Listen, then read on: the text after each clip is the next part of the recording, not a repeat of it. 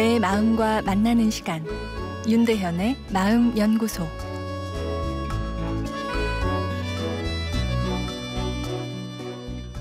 안녕하세요. 월요일 윤대현의 마음 연구소입니다. 오늘은 어, 바바리맨의 심리란 어, 내용인데요. 최근 한 공직자가 길거리에서 음란 행위를 해 무리를 빚었습니다. 특히나 법을 집행하는 직책을 가진 사람의 일탈이다 보니 국민들이 당혹할 수밖에 없었는데요. 속옷도 입지 않고 바바리만 걸치다 여성들이 나타나면 노출을 감행하는 사람을 속된 말로 바바리맨이라 하죠.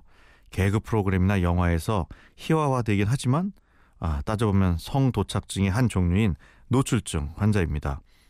모르는 사람에게 자신의 이 성기를 노출하거나 음란한 행위를 하는 것을 보여줄 때 성적 쾌감을 가지는 것이죠.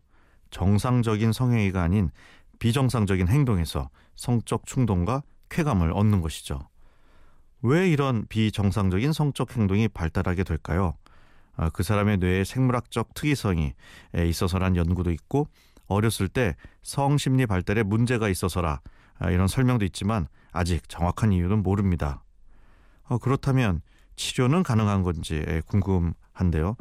심리, 약물 치료가 도움이 된다는 보고가 있지만 실제로 노출증을 가지고 찾아오는 환자가 아, 거의 없습니다. 아, 왜냐하면 노출증 자체가 자신의 성적 쾌감을 일으키는 행동이기 때문에 본인이 불편하지 않으니 병원에 오지 않는 것이죠. 만약 병원에 찾아온다면 그것 자체가 자신의 행위에 대해 이상하다고 생각하고 죄책감이 있는 것이기에 역설적으로 치료 가능성은 높습니다. 그리고 정상적인 성행위를 하는 노출증 환자가 아무래도 더 치료 가능성이 높겠죠. 그러나 앞에 이야기한 것처럼 노출을 통해 쾌감을 느끼기에 불편하지 않아 병원에 찾아오지 않습니다. 이번 경우처럼 법적 문제를 야기하게 되어 노출증이 있음이 밝혀지는 경우가 대부분입니다. 업무 스트레스가 이런 노출증을 일으킬 수 있는가에 대해 말들이 많은데요. 스트레스가 크다고 해서 성도착 현상이 일어나진 않습니다. 아, 그러나 스트레스에 지친 뇌는 더 강력한 쾌감을 원하기에 내재되었던 비정상적인 성적 욕구가 강하게 터져 나올 수는 있죠.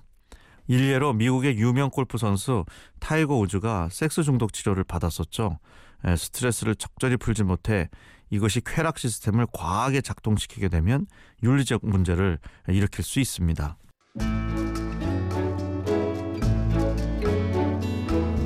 윤대현의 마음연구소. 지금까지 정신건강의학과 전문의 윤대현 교수였습니다.